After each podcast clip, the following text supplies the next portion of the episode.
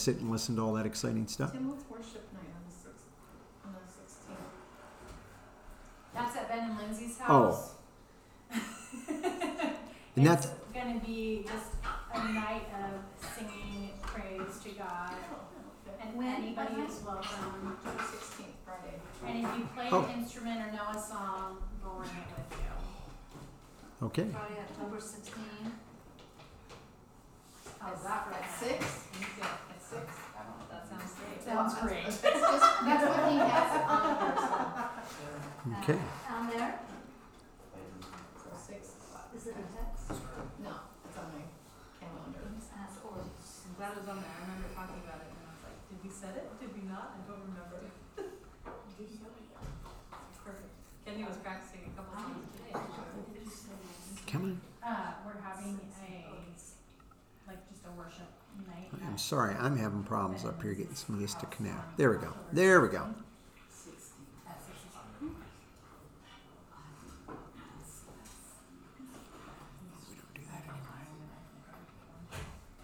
Is this what you're doing tonight?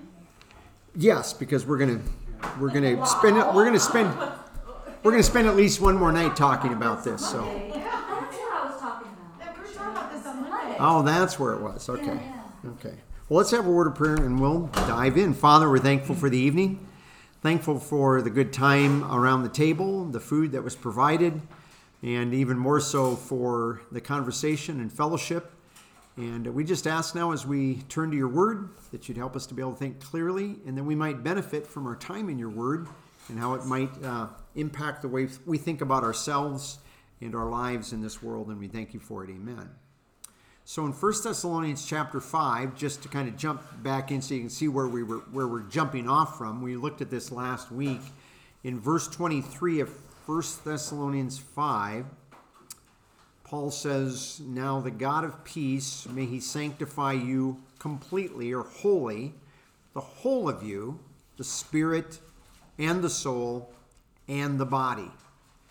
One of the things eventually you learn in when you're studying Greek, for those of you that are taking the Greek class, is oftentimes if you take a series of nouns and you put a definite article in front of each one of them and then you put an and in it, you're really setting each one of those apart. So you're saying the spirit and the soul and the body. And you have a good example here of how while they all might share a connection, they all also are distinct. And so we started looking at this last week because we looked through a series of scriptures that really distinguish these, where we can see spirit and soul together.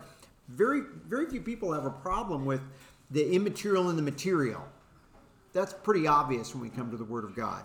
The problem is, is as we were saying, both within those people who are Christians as well as Christendom at large, a lot of times this distinction between the spirit and the soul is blurred, and these two are made really one and the same thing. Spirit's just a different way of talking about soul. Soul's just a different way of talking about the spirit. And yet, what we looked at last week is we have several passages that actually put spirit and soul in the same passage, talking about distinct aspects of who we are.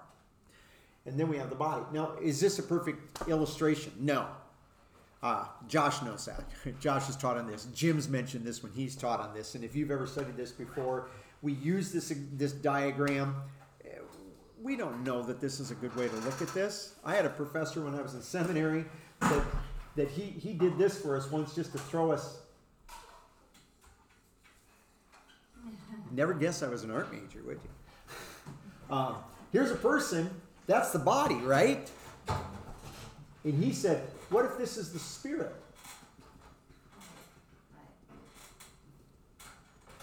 You get the point?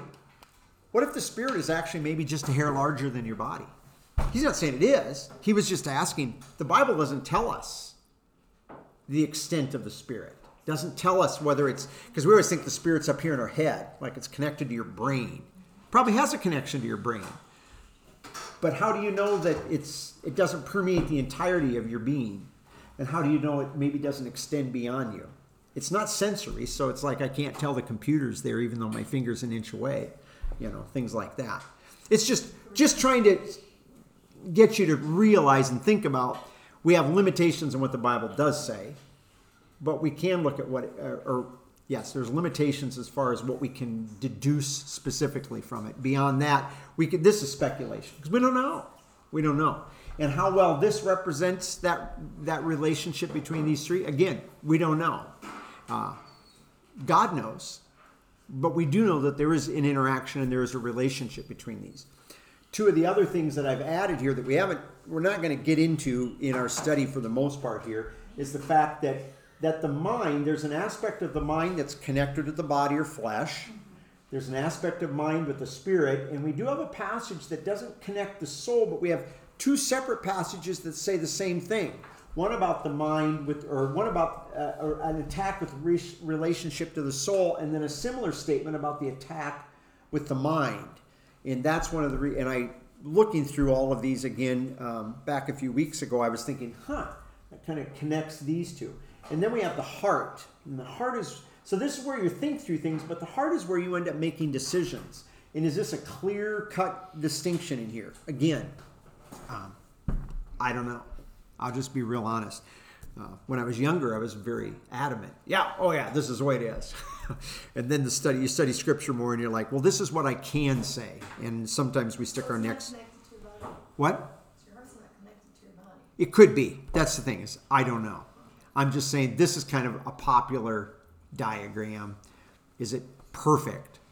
No. I'm sure that there we could we could uh, um, do that a little bit. We could finesse that a little bit more. In fact, I don't know. Do I have? There's there's Josh's chart on the that he laminated and gave to me uh, many years ago that he made. You, I, can you all see that really well from where you are? anyway, if you want to look at that, you can come up and take a look at Josh's chart. And Josh doesn't have a diagram like that. He has boxes and then he has arrows just kind of showing connections between things. So it's just a different way of representing in a visual manner what we read from the Word of God.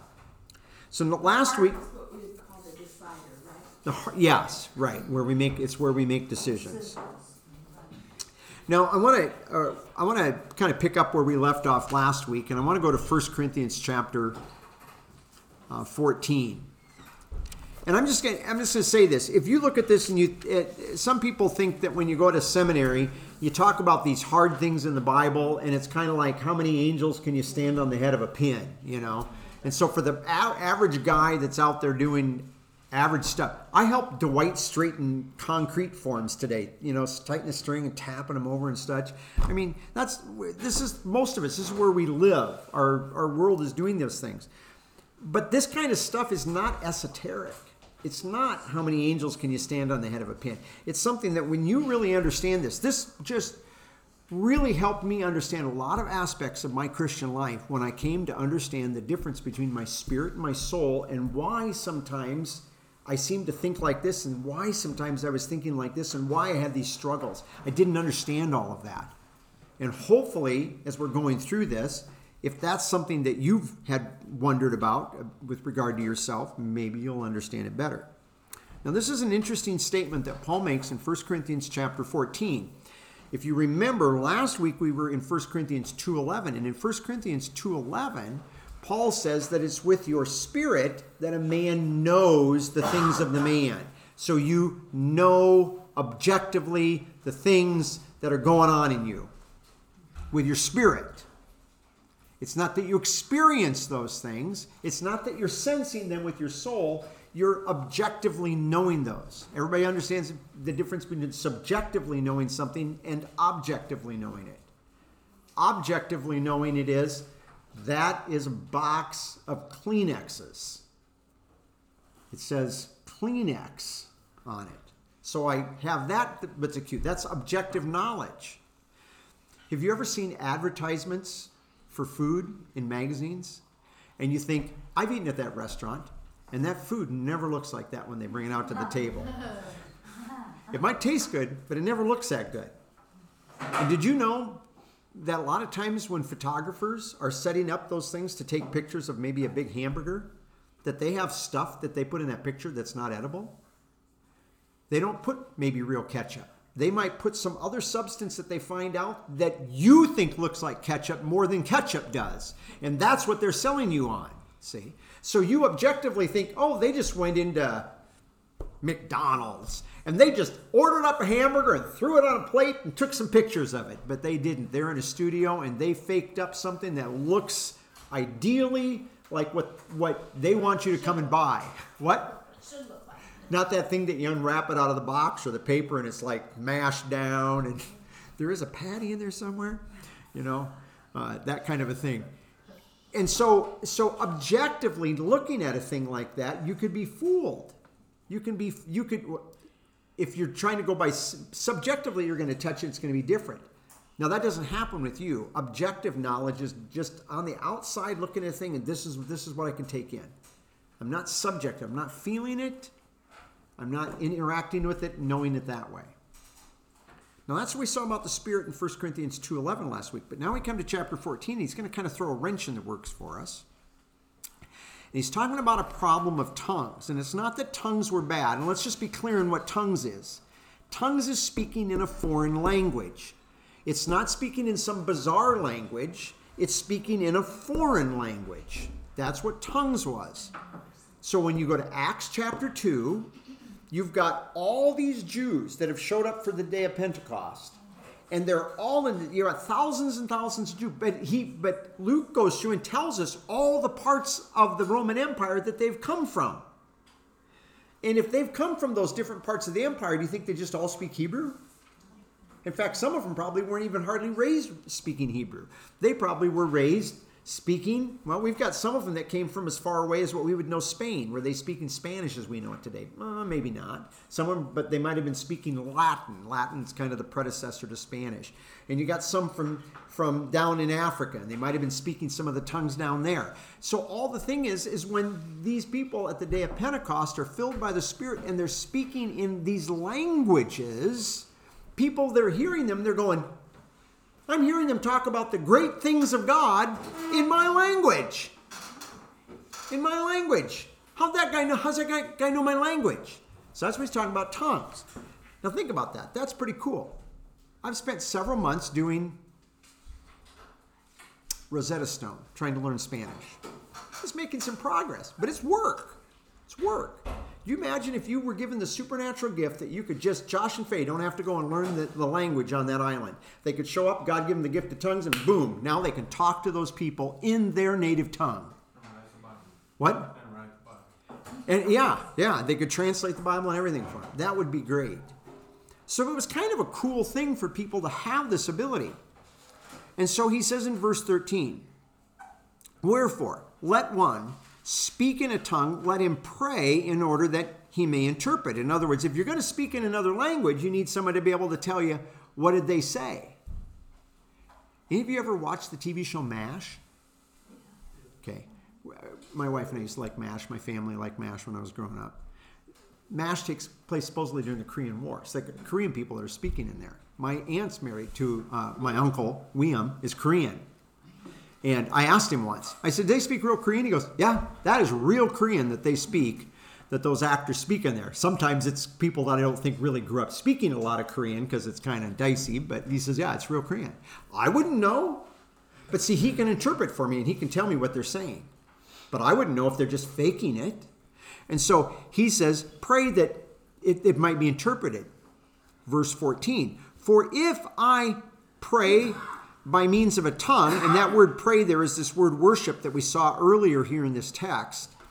Um, For if I pray or worship with a tongue, my spirit prays. In other words, in the realm of my spirit, I know objectively I'm saying something good about God because this is not coming from me.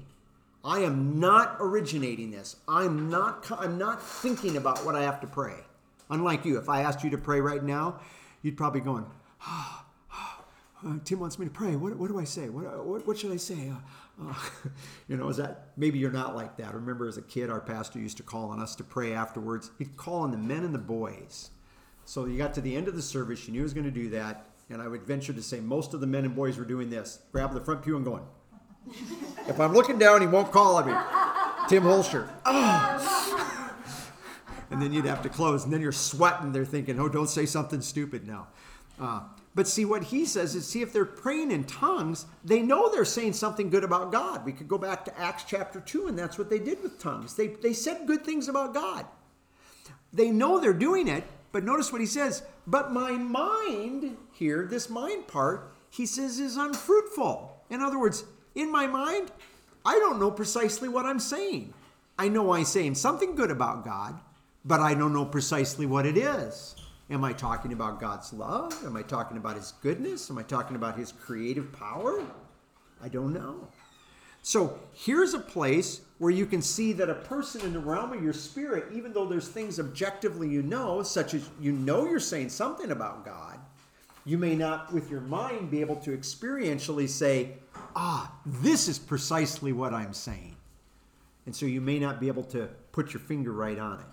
So there's a, this is a, it's a good illustration of the fact that even though your spirit is this part of you that kind of has this subjective knowledge, it doesn't necessarily always mean that it has um, subjective knowledge that it that it actually has interacted with the thing to experientially know precisely what is ex- precisely taking place in that situation. And this is a good example of a limitation with regard to speaking in tongues so then paul goes on to say what therefore then i will pray with my spirit but i will also pray with my mind I will psalm with my spirit and I will psalm with my mind. In other words, Paul says, if there's not someone around to interpret, I want to know what I'm saying. That would be my preference. So I'm not only going to just say it with the realm in the realm of my spirit, but I also want to say it with my mind so I objectively know I, so I subjectively can know what I'm saying. Does everybody get that? Is that clear? What he's trying to say there? that in the realm of your spirit you can do something and in a general sense you kind of know what this is but you can't really explain it all that well okay um, you don't know the, the precise details of exactly what you've said and you would like to be able to function in both of those we have another example down in the context um, where he says something very similar but we're going to go to ephesians chapter 4 ephesians chapter 4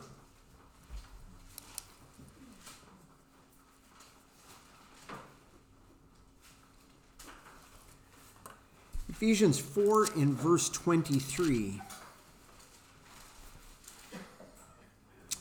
And he's encouraging these believers to not be functioning the way the Gentiles do. And by Gentiles, he's now referring to unbelievers because a lot of this church ended up being formed out of people that were of a Gentile background.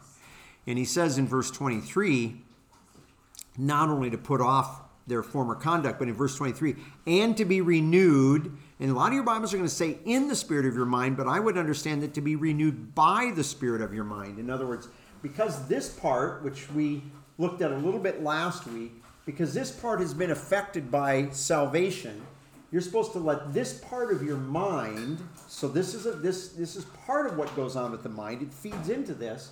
Let this part renew you. Now this is what this this is significance of this. Because there are things that God has taught you in his word that you can objectively think. Even when in the realm of your feelings you might feel this way. You need to bring to bear what you can objectively know over here and you need to bring that to bear on the way you think and decide and function. And this is what he's asking them to do. To kind of put this in, in context, you've got kind of a conflict in this church between people that come out of a Jewish background and people that come out of a Gentile background. And now they're all part of this one body, and they're kind of doing this. And some of them are thinking, well, you guys are latecomers. We've been the people of God for 2,000 years since God chose our father Abraham. Now you are latecomers to the party. And the Gentiles might thinking, yeah, well, you they might be like a lot of Christians have been through the centuries. Well, you're the ones that put Christ on the cross. You know, that's what they remember. They, they've been calling Jews one way or another Christ killers for centuries. And so you might have these conflicts. We do know they're having conflicts. And you might have to objectively be renewed over here and say, you know what? This is what I know. Even though right now this is not the way I feel, this is not the way I feel right here. We're all part of one body. And it doesn't make any difference what background we came from, it matters where we are right now. This is the only thing that matters, is who God says we are now and that would be one way that they would be renewed by the spirit of their mind. Tim, and then, is this the same word for renewedness that's in Romans 12? Um, Romans 12, too. Let me take a quick gander. I, off top of my head, I can't remember here. Josh is saying. Josh says it's different. It, it is. It is the no, no. This is ananeo, oh, and that's anakainos. I was thinking this was anakainos. So um, this this word, the emphasis of this word is that this is something that's fresh in this instance. So in other words, you might be renewed again and again, and maybe you need to be renewed in your spirit tomorrow because your mind drifts back to the way you were used to thinking. That's the Ephesians one? That's the Ephesians one. So I believe that that you've done it before. right. Yeah. Whereas the Romans twelve is it's a completely new, completely new kind. And he's talking about the state of the mind that the mind is, or the spirit, or you're, you have a renewed quality, has been renewed, that it's that's settled. Here he's saying you need to let that affect you. Now let's I, I want to look at um, two passages that I'm pretty sure we did not look at last week, and I want to go back first of all to John 3. I thought I hit this, but as I'm saying this, I don't recall seeing this in my notes when I was looking back through these. John 3, this is Jesus speaking to Nicodemus. And this is the two time he two times verses 3 and verse 5 where he talks about being born. Once when he says being born from above in verse 3 and then in verse 5 he says being born from water even the spirit. And then he explains in verse 6. This is John 3 in verse 6 he says, and having been born, that or that which is born from flesh is flesh.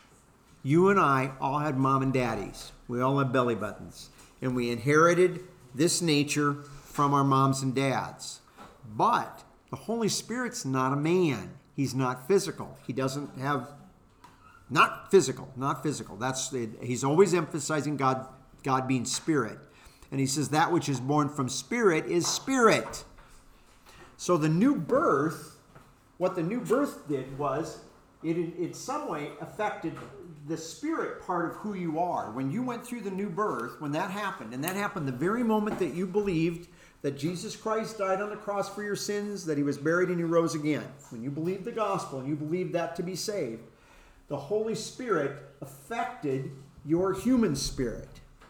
He caused a birth in the realm of your spirit. Didn't cause a birth in the body, didn't cause a birth in the soul. He caused a birth in the realm of your spirit. Now, what did he do? Let's go to 1 Corinthians chapter 6. 1 Corinthians chapter 6. And it doesn't say that the Spirit does it immediately here, but you find that the Spirit's uh, you find that the Spirit's involved in this as you go down into verse 19. What verse? This is 1 Corinthians chapter 6. And um, uh, let's see, where do I want to? Hmm, let's oh, let's go to verse six. Let's go to verse fifteen. Let's go to verse fifteen. Do you not know that your bodies are members of Christ?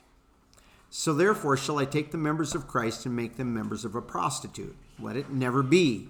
Or do you not know that the one who cleaves himself or joins himself to a prostitute is one body? That word there, cleave or joins himself, is the same word that's used for a husband and wife coming together.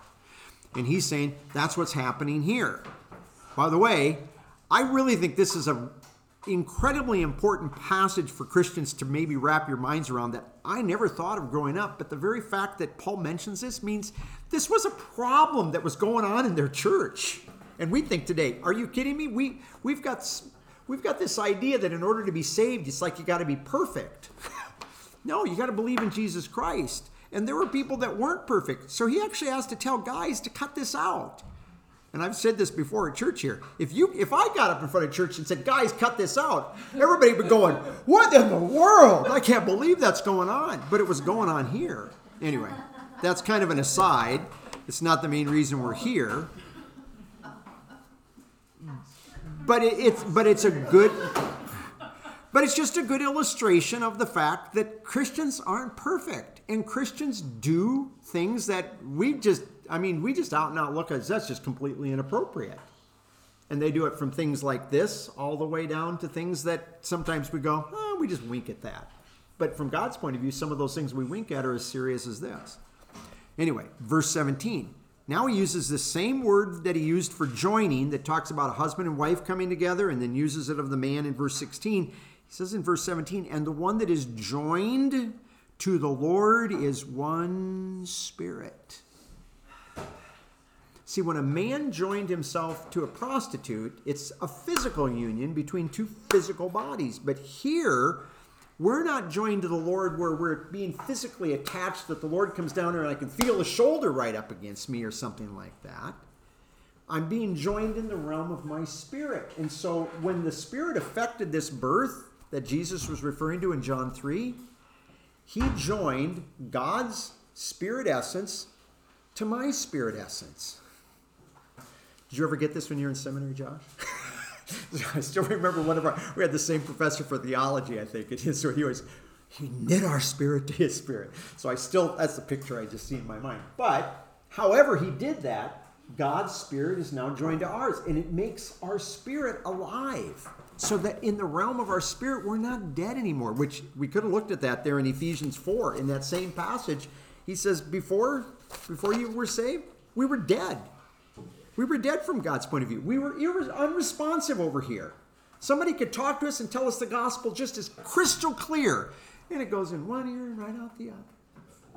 We just don't make sense of it. Yeah, yeah, in the mind. Yeah. Were you going to ask a Okay, question? so the new birth is, that, is that just a, essentially because you're dead, so why isn't it just he made your spirit alive? I mean, is there, are there different ways to look at that? Is that what you're saying? Well, there are different ways that he looks at it, but when he causes the new birth to take place, it's in that same way that he looks at it as causing us to have life in the realm of our spirit. Yes. If you define death as separation, Right. and you're reborn again, there's no more separation, because you're united. See? It's interesting. That one. And- That was that. What And- just hit me is that this is a promise that he gives us. He's saying that when you believe, I'm going to knit your spirit to you, my spirit to yours. And it's not something we can see, so we believe it by faith. But when you believe something by faith, you act as though it's true. So then it's the whole basis for the Christian way of life because it's a promise of God. that You believe something that He says that we can't see, but you act in a different way because of it. Mm-hmm. Ben. So, so this renewing, when you, is that why you need to renew is because of Second Corinthians seven one, where you have the filthiness of the flesh? We're gonna we're saving that one. I've got that on my next page. I don't know if we'll get that to that tonight, but we're we're, we're going there because we're gonna look because we're eventually gonna look at problems with the spirit, problems of the soul. Problems of the soul is more prominent, but that's one of them. And I, I you really had to make me think when you asked that question a couple years ago. you asked that of Richard, I think, wasn't it? And I was just like, I, yeah, yeah. I don't know. So, Tim, practically speaking, is a person who is unsaved only a soul and a body? I mean, they're a soul and a body and a dead spirit. No, no. And seven one, it talks about the spirit being filthy, even though they're saved. It's a dirty spirit. Right. So we're I'm s- talking an This is, this is, this is a saved person that's filthy. I don't care about the saved person. So that I means wanna the know the unsaved- unsaved person. the saved person has the spirit that's filthy, filthy, Extra dirty. the extra dirty. But is it alive? It, let's let's go back to Ephesians four, since we didn't really look at that verse when we were there. I think I know what you're asking. Are you, are you asking, can an unsaved person use their spirit? No, she's just wondering if an unsaved person is holding soul and body. Half No, of oh, they, everybody's, everybody's soul. Yeah. they the same. Right. So your spirit is dead. So what is it doing? Yes. Death, That means They- they- separated Your from spirit God. is intellect, so they have Doesn't mean event, they're not using it. event Right. thought process. Your spirit is the Oh. part of you that can relate to things that you can't use your five senses. Your soul takes the five senses, what you see, what you hear, smell, taste, all that. Mm-hmm. Your spirit doesn't need that can relate to things outside of that realm. even though you haven't experienced it. Right, Okay, okay, so that's why, So we're different An animals. person. yeah, So we're different from animals, Right. so, and an unsaved person can't do that, right? an No, person, they- can, They can. The point of the death is not that they can't function and use a human spirit. Good. The point of the death is they're spiritually dead. They're separated from God. God. So let's So, go ahead. Jim go ahead and finish. uh, I'm just So they're separated from God and they're not able to, like in the Ephesians 4 where he's coming to, I, I won't steal this either. everybody turn to Ephesians four if you, while you're listening to Josh because we're going to look at these. We're going to go back. The point is, in reference to God, their spirit is useless. Useless, yeah. In So reference to God. Yeah. So they can be religious Right. and they can say they believe in God, but they don't believe in the God. And if the fact that they have that spirit, even though it's not saved, is why they search out for all sorts of other religious types of things, whether it be demonic or just regular religion or whatever. They're always searching for something to fill that hole. It might be sports or music or whatever. Right? Yes. Let's yes. Let's look over in Ephesians chapter 4. And we just kind of jumped into that verse down there about being renewed, but this is what he says in verse um, verse 17. Therefore I say and I testify in the Lord that you should no longer walk or live your lives like the Gentiles walk in the vanity or the futility of their minds. Now, he uses the word minds, but the, we have three words for vanity in Greek in the New Testament. And this word means without outcome. In other words, they can take all the same information in that you do, but when it's processed and it comes out, what out what comes out is something useless, something that is not gonna that is no help. Okay. But not necessarily from the world's view. Yeah, they might find it. Yeah, they might applaud you for it. Yes, exactly. Yeah. So he goes on, and this is what he explains. They're darkened in their thinking. So some of your Bibles say darkened in their mind, but the word mind is in verse 17. This is this is interesting because you're learning Greek. So uh, I'll show you. Here's our here's our word mind. Okay. Here's our word mind. Nous. Hey, make her say it. No, no, we're not doing Greek class right now. This is I could have said it, babe. I know, I know. From this, we have the word dia noia. And noia is just a version of this. Dia is, if you look at this as a mind, dia means through. Yeah, I know that. Okay. And so when you're talking about this, it's talking about what goes through the mind. What goes through the mind? Thoughts. It's your thoughts. So dianoia is referring to the thinking. It's talking about the thoughts. And he says they are darkened in their thoughts. In other words, it's like the lights off. When they're thinking about something, the lights off in there. When they're thinking about. It's thinking about these things with regard to God. Because they are then alienated from the life of God. See, an unsaved person, they don't have this union with God. So here in, in their thinking, in their mind, they're darkened. They don't have this connection with God, and they're cut off from God's life. And you go, oh, poor person. Well, he says, number one, it's because of the ignorance that is in them. But then he says about the ignorance, but that's because of the hardness of their heart. In other words, they don't know God and they don't want to know God. They want to know something, but when you tell them about God, it's like, mm, no, not that. That's too old fashioned. That's too old fashioned, yeah. Or I want to do something. I want to do something. They want to believe in a fake God, it's not real God. They would rather, yeah, because remember I was telling you about that, like Hindus. Remember we were talking about religions when we were at the table. Yeah, And how many gods do Hindus have? thousands. Thousands, thousands, and thousands of gods. And remember the study I did this last year when we were looking at different religions and how their challenges to Christianity, how those are affected. And the thing is, their gods fight among each other all the time. In fact, a lot of the, the Hindu books are talking about the wars of their gods, all their gods fighting, and whether this god came out on top or this god came out on top. See? So they would rather believe in all these gods that are warring and fighting and riding on the backs of elephants and all this stuff than to believe in a God that came down here and became one of us, to die on the cross for our sins, and to come back to life and offer us salvation not by being good, not by joining church, not by getting baptized, but by simply believing that He did it all One true God. one true God. And they just that, that just it's it's just well right here. With the Mormons. I've shared the gospel with Mormons, and I've just, and it's a, that gospel, in part, they kind of will agree, but it's also offensive to them because they believe God has to let them work for their salvation. It's not fair to just believe. They've told, I've had them tell that to me in their face. God has to let us work. See? And so they believe that God has to let you work for your salvation. And so when they process this information, when you think about all this stuff, when you give them the gospel, they really don't want that gospel. They want something else.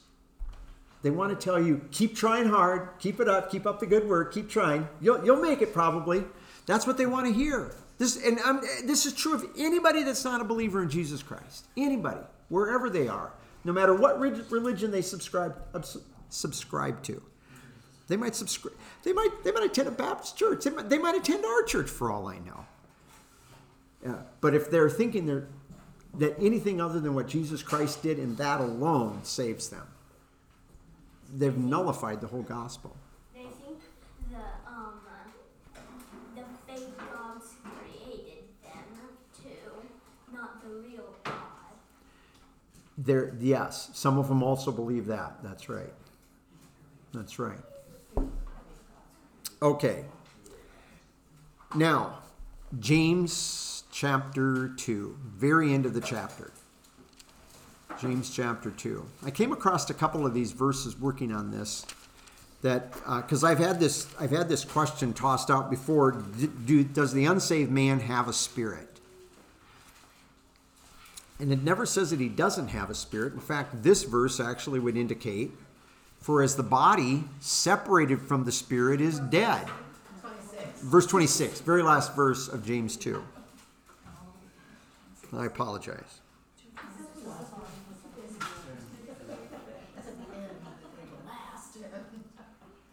James 2, verse 26 For as the body separated from the spirit is dead, when you die, one of the things that happens is your spirit is going to leave your body. They're going to take the body. Peter calls the body a tent. They're going to take that tent down and they're going to do whatever they might choose to do with your tent bury it, cremate it, whatever it is, throw it in the water. Um, but the spirit's gone that part of you is gone. Your spirit, your spirit departs from this, and this is dead. This in the realm of the spirit and the soul, you're still alive. You're still active. In fact, we looked at that a couple Sundays ago, didn't we? That in death there's still a kingdom and there's still activity, even in death. There's something for you to do. Something so much that you can do that Paul says you can be pleasing, even in death, you can be pleasing to God. What an opportunity. That when you get to heaven, you're not just going to lay on a cloud and play a harp. There's activity that you're going to get to participate in without all the drawbacks and problems that go on down here as part of this life. Um, but the body's dead. And so an unsaved person has a spirit. His spirit just doesn't work right with regard to the things of God. The light's off. The conclusions that come out when it's processed in the mind are ding, wrong answer from their point of view. They're never, well, from a Christian point of view, the wrong answer, I should say. Any other questions or comments at this point? This is such an important doctrine to understand. I just don't want to blitz through this too fast. I have a, a comment, I guess, is, is, it's just that, um, you know, we're always taught that it's not works that's going to get you to heaven, but, but somehow it feels like you have to do the work. I mean, it's, it's just there, that feeling that you got to do the work to to be that person that gets to heaven, even though you know that, that it's not. Right. Which which is a really good illustration, I would say, of why we have to operate with our spirit with regard to God's truth. Because over here, our soul, every think about this. In, in your experience in life, how many of you get handed what you have in life? It's just people just hand it to you. Here it is. No. You got to work for it. Everything in life, if it's what do they say? If it's if it's worth if it's uh, worth having. If it's worth having. It's worth working it's for. Working for. Yeah. And in all honesty, if you see this in life, it's, it's not, and this you see this in the, the store all the time. Sometimes you have something that's a really good deal, and because it's so cheap, people question it. uh, It's too cheap. You raise the price and all of a sudden it sells. It's, yeah, it's too good to be true. There's something wrong with it. You know? And that's probably like a puppy too. You wouldn't give it away, it's just some bit n- mud. Put a price on it. Sure. So, I think what she's talking about would be like, um, either guilt or your expectation of what you should be doing and feeling like you're lacking. I would agree with that, except for, it, it seems like, um, it seems like you, you get that feeling without guilt. I mean, you just have the feeling that you need to go, I need to do more. right, do something, whatever. And sometimes it's particular things that I feel like I need to be doing. sure. Well, in Ephesians two ten, it says that God has work laid out for us, but, um, how God has it laid out isn't how our soul. It's the spirit leading versus the soul leading, And after salvation versus being saved. And some of that uh, is. I think another thing, I think John talks about this too. is what we're raised with, all of us are raised differently, and there's things your mom told you and your dad told you. You need to do this, and you need to do this, and you, and maybe it's attached to religion or not, but you need to do these things. And if you do anything contrary to that, you feel You're in bad. trouble. You're in trouble. You're still, you can Yeah. still feel your mom or dad. You can still feel your mom or dad saying, this is the right way things are done. Yeah. And sometimes those things go against scripture, and then you learn later in life, that wasn't right. They meant well, but this is the true thing. And then so sometimes, but that doesn't ignore your conscience. Your conscience will still be harmed. Your conscience is formed by your parents in the world around you. So then the Bible actually says you have to, with your, it says if your heart condemns you, in John, and you have to tell it shut up. Yeah. Well, it, and that's that's kind of what John says over there, isn't it? So if you bring it full circle to what you were talking about with the Kleenex box, okay? Your soul is making you feel like, hey, I should be doing this, that, or the other thing. Your spirit knows better and needs to inform your mind rather than your feelings, your soul informing your mind.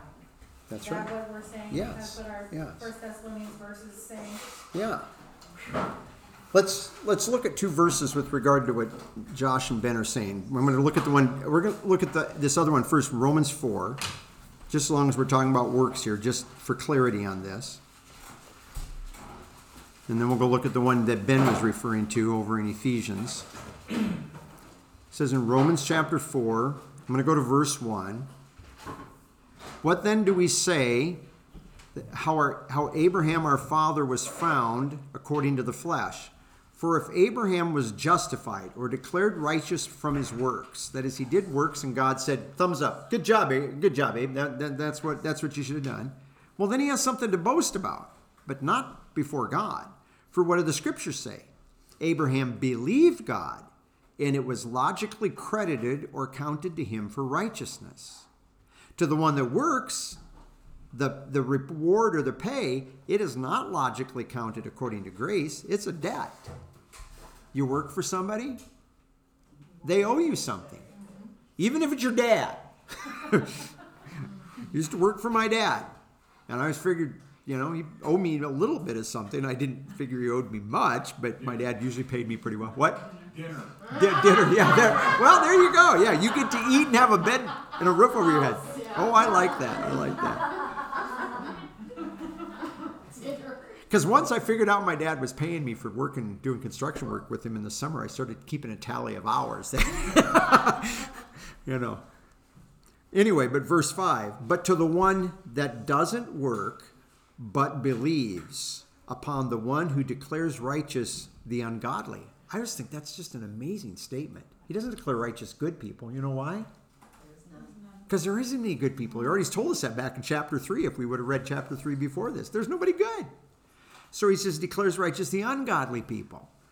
And I always just think, this should be shocking to you, but the emphasis, when you understand what that ungodly means, that's flipping God the bird. I mean, seriously. I mean, that's what that term meant. It's not just that you just don't like God, it's just you dishonor him. That's the idea of that term. He says, the one that believes on the one who declares righteous the ungodly, his faith is counted to him for righteousness. So in your spirit, you've got to come back when the soul's going over here going, nah, is this enough? Is this enough? Don't I have to be doing this? You have to come back with your spirit says, no. God says, to the one who doesn't work but believes. And doesn't just believe in a person that's good or trying to, no, believes in a person that just believes. Believes in a God that declares righteous even ungodly people that are believing in him. Now, let's go to the verse that Ben mentioned Ephesians 1, or Ephesians 2, excuse me. Ephesians 2, and this follows right on the heel. I didn't know Romans 4 or 5 growing up, but I knew Ephesians 2, 2 8. I knew Ephesians 2 8 9. Quote this one like back of my hand as a probably from the time I was eight and nine years old. It says in verse 8, Ephesians 2 8, For by grace you're saved through faith. This isn't from yourself, it's God's gift. And it's not from works, so that no one can boast. Pretty much the same thing Paul just said over in Romans 4 4 5. This is, you are, having been saved. Right, but we're not, we're, we're going to keep it simple at the moment. I know you do. Yeah, it's, it is really good to break it out. But then he says, and then this is what Ben was getting at, for we then are his workmanship, his product, his what he has done, having been created in Christ Jesus then for good works which God has previously prepared for us that we might walk in them. In other words, when you've believed in him, now God has a, shall we say, this is passe. He's got a calendar on the phone, and every day is filled with appointments for you. You may meet some of those appointments. Some of them you may get busy and you may not meet some of those. But he's got things scheduled. He's got good works that he planned for you, and he planned them here previous. Even before you believed, he got those works ready for you. But they're only ready for those who are believing. So only believers are the ones that actually do real, genuine good works. And doesn't say we do them all the time, just as God got them ready for us. So, when you're walking to them or walking, doing them, is that kind of like walking in the spirit type thing? I would say it goes hand in hand with that. Absolutely. Yeah. Because if you're not walking in the spirit, you're not no good works. Yeah. Yeah. Yeah. I went to my office today. I went to my office today with like five or six things in my mind. I was going to get these done so that I could be ready to go help Dwight um, adjust forms and straighten them out before we pour concrete up there. And so I've, I've got all this thing on my agenda. And then my phone rings. And um, this, uh, this gentleman, Joe, uh, that he's on with us tonight, I believe. Yeah, he's on. He, uh, uh, from California. And he calls.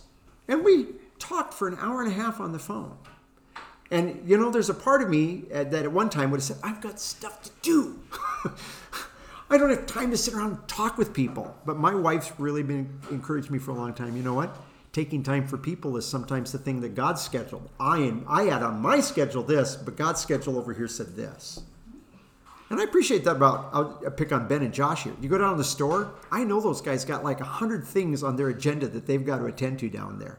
But most of the time, if I stop down there, they will take time to visit with me. Sometimes probably more time than they should. Because they're probably getting behind on other things. But I appreciate that they'll take some time to, to talk with me. Uh, whether it's talking about the weather or talking about something of He used to be just talking to Lois all the time.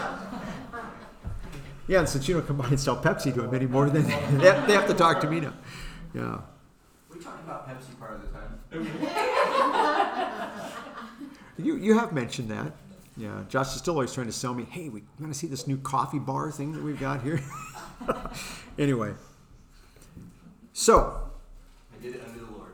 under the, I'm sure you did, Josh. I'm sure. So this is in the realm of your spirit. Now I want to look. I'm going to look at just one passage on soul before we end tonight. Here, we're going to look at one passage on soul. I've got a whole bunch of things we haven't even got to tonight yet, but I want you to turn to uh, 1 Peter chapter one. 1 Peter chapter one. I know my wife's waiting for me to give the verse, but I have to figure out which one I'm going to go to. Let's go to verse 3. We'll start back up in verse 3. 1 Peter chapter 1 and verse 3. And actually, I think we're going to look at two verses over here in 1 Peter because the other one maybe will illustrate why this is important for us. So follow along in your Bibles, beginning with verse 3. And by the way, uh, uh, if for those of you that are taking Greek, this is really a hard passage. It's not a hard passage to translate. It's a hard tr- passage to figure out what to do because it doesn't have main verbs. So it's frustrating because you're like, that's what you base your stuff on when you're working on Greek because you're always looking for the main verb as a starting point. But anyway, verse 3. Blessed is the God and Father of our Lord Jesus Christ, who according to his great mercy has regenerated. That's a form of that word to be born from above that we had over in, uh, used by Jesus over in John 3, unto a living hope through the resurrection of Jesus Christ from the dead. See, it's a living hope because you got life when you were born anew. To an inheritance that is uncorruptible, that means it doesn't decay, they're not going to go pull this out of Granny's attic. Hey, Tim, you inherited this, and they open the box and they pick it up, and moths have eaten the thing, or worms got in and ate it all up. You know, Uh, it doesn't decay. It's undefiled. Nobody spilled grease or stuff on it. It's not fading. It's not fading. I have things. I had um, Crayola watercolors a long time ago, and I like to do watercolor paintings. And if you got good watercolors, they stick. But I remember having cheap Crayola watercolors a long time ago.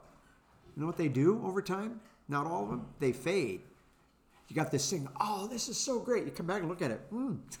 Doesn't look as good as it once did. He says your inheritance. It doesn't. It doesn't corrupt. It doesn't break down. It's not defiled. It's not. It's not. Uh, it's unfading, and it is being kept secure in the heavens for you. You who are by God's power being guarded. So it's not just that the the inheritance is kept safe, but you also are being guarded by God's power uh, for a salvation, or through faith, for a salvation that is ready to be revealed in the last time. I'm waiting for most of my salvation in the future yet, in which we greatly exalt, or we get a little bit happily giddy, is kind of the idea. Even though for now, for a little while, we're put to grief by various kinds of temptations, that the proving or the genuineness of your faith, which is more valuable than gold that perishes. Gold is isn't gold one of the few metals that to modern man's knowledge does not tarnish? Silver tarnishes, doesn't it, Peggy? Because when they used to get the silver out for company, Peg and her sisters had to sit and they had to polish the silver for company. But No, gold, shrinks because we're going to talk to your wife about that one. Uh. Oh. hers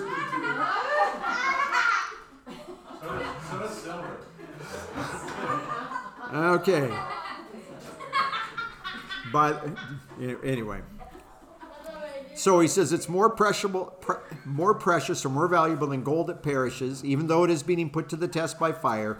That it should be found to the praise and glory and honor in the revelation of Jesus Christ. Which, by the way, I believe that's true for every one of us. Has every one of us performed admirably 100% of the time?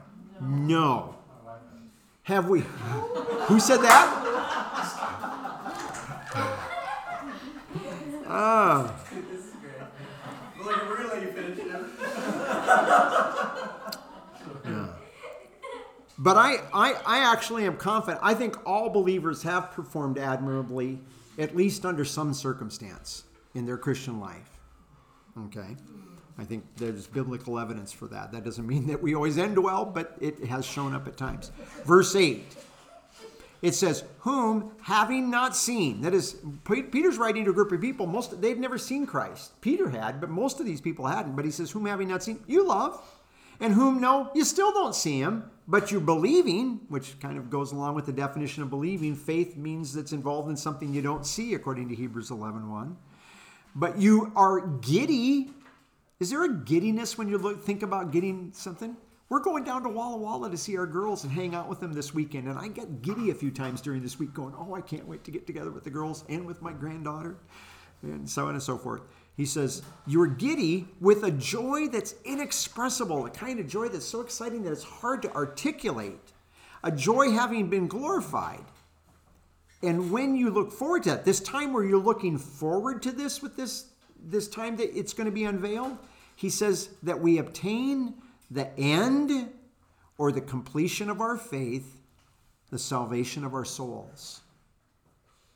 In other words, at the end of verse 7, he said Christ is going to be unveiled. That's when Jesus Christ comes out of heaven and he comes back to get us. And when he comes back to get us, he doesn't just change our body, he's going to change this too. In fact, according to this, this is the last thing that's actually saved. Now, I, it, that's from a logical point of view. From point from another point of view, if you go to 1 Corinthians 15, he says it all happens in the twinkling of an eye, which I don't know what that is. I've heard people say it's the time that it takes for light to hit the back of the eye and twinkle off so that you get that brief twinkle in an eye. I don't know if that's exactly what it is. Faster than that, probably. Probably faster than that, yes. Thank you, Clayton, it is. So they're both going to be saved in that time simultaneously when he comes back. In any last part of this that needs to be cleaned as we at the end. This also, and this is one thing we'll have to come back and deal with next week. But these are going to be saved in, when he returns for us, which means right now that your feelings and your senses and the soul is not saved which means that you have to we're going to see some verses when we come back next week that are going to tell us that we need to sometimes get our soul in line we need to say no you're not taking me for a walk i'm taking you for a walk you ever do that with a dog and if it's really big it tries to take you for a walk uh, our soul can be that way now i wanted to look just i said one i was this was going to be it but i thought of one other example i want you to see uh, chapter 2 1 peter chapter 2 We'll look at this. I gotta mark this one to remember.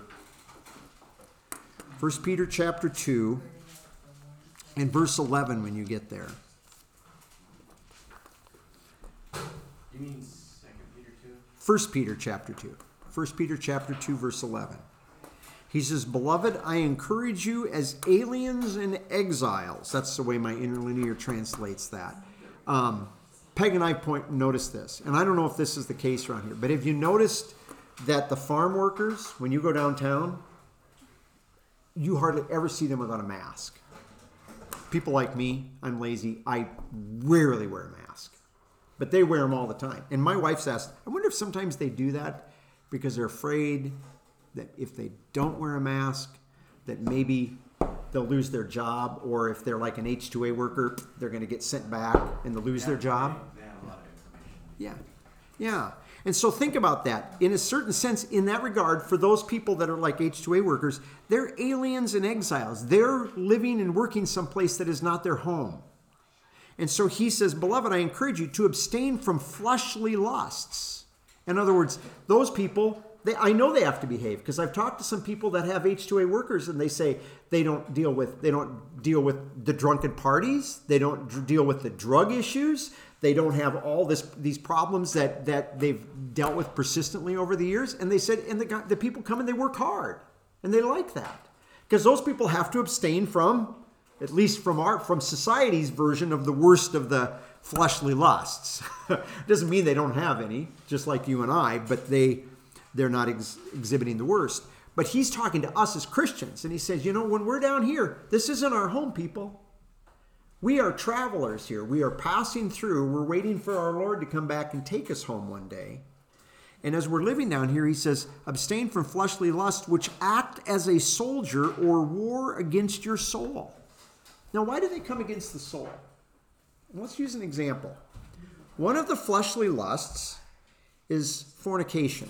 And if you had a King James Bible, because it had a based off a different Greek text, they added one word before fornication, and it's the word adultery. But even if we don't have adultery in that list, it's included under the umbrella of fornication. And I just always think when you look at that, when a person's being tempted to commit adultery, does that appeal to the spirit and go, here are all the rational reasons that, Tim, you should cheat on your wife? I've got a list of 10 rational reasons why you should cheat on your wife.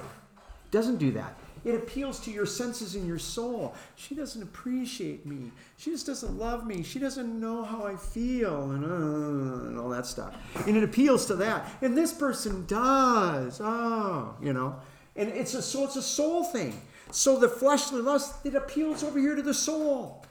How many times I've told you about working in the warehouse when I was in college. Mostly, some of you haven't heard this story yet, so you got to hear it again. The other people have. But I worked in a warehouse when I was in college for two and a half years, and I worked with these guys. And every Friday night they say, "Hey Tim, you want to go with us down to the bar?" Well, I wasn't really into that kind of stuff at all, and so I never went with them. And of course, then I had a girlfriend to get back to, and eventually a wife. And so I, last thing in the world, I wanted to go down. But those guys, we had to in the summertime, and we had to come in on Saturday mornings. Two of those guys I worked with, almost every Saturday morning would come in with a hangover and they're walking around in the warehouse. And oh, oh, and I heard them say this more Saturday mornings. I am never doing that again. And guess we I just sit there after a while. I was like, well, good for you. And then the next week, I'm like, okay, I don't believe it anymore because you do. Exactly. Yeah. See, but but but again, if rationally there wasn't anything wrong with those guys going down the bar. There was nothing wrong with those guys going down there and having a beer. What was wrong, what was foolish for those guys was to go down there and drink to excess. That's what was foolish. And they and that was not something that in their spirit said, these are the top 10 reasons that rationally it makes sense to to really just drink way too much. It was an appeal to their soul. They're having a good time. It feels good. They're just See? So we, and both of those are works of the flesh. Drunkenness is a work of the flesh at one end, adultery is a work of the flesh at the other end. And they're a good illustration of how, because your soul's not saved, the sin nature or the flesh, it's not stupid. It doesn't come and attack your spirit that where things make sense. It comes and appeals to the soul where you feel. Yeah, it makes me think, you know, you used the example of drunkenness, but food is right. I mean, you know, it tastes so good, I don't need another piece, but I want one. I have no idea what you're talking about. Yes, no, yes, I do. I was jo- I was joking, Clayton. No, I, ser- yeah, that that's seriously that's a that's a real good example. Yeah, because it's one I deal with every single day, almost every single day. It's delicious, so you do want like tons more. Yeah, you do. Yeah, if one scoop was enough, three scoops is better, right? Exactly right. Well, when the ice cream container says, don't stop till you get to the bottom. Obey all men. Obey all men. If you haven't seen that, the the Tillamook peanut butter ice cream pints that we buy that we like to eat, it always has a saying on there, and it does say that every once in a while. You open it up, and that's the saying on top of the foil. Don't stop. Don't stop till the spoon hits the bottom. Yeah. Anyway, anyway. Hopefully, hopefully, as we've gone through this tonight, and we- we're going to come back. We're going to look at we're going to look at some more on this because I, I really think this is a, a very good topic. Like I said, it's helped me tremendously. Um, uh, in fact, there was a know, anyway, it doesn't make any difference. I think this will. I think this is very helpful. It was good for me going back and working on this, reviewing and studying this again. This is picture a diagram very vaguely, very roughly of kind of what you are like. You have a spirit, you have a soul, you have a body. You have been saved or born anew in the realm of your spirit. This is joined to God. These parts can have positive effects. They can there can be positive things happen. We'll come back and look at that. But they're not saved yet, so they have limitations. They have limitations. And that's what we're trying to trying to understand is that there's some limitations here, especially limitations over here. Usually, this isn't the, as much of an issue as understanding the limitation that we have here. Yeah, And this- instead of here, you have to say the body or. Yes, yes. Okay, let me. I have a chat here. What was the third initial question? I don't know. Al, Allie asked what the third initial question was, and I don't recall. I, Third question? I, I apologize. I really,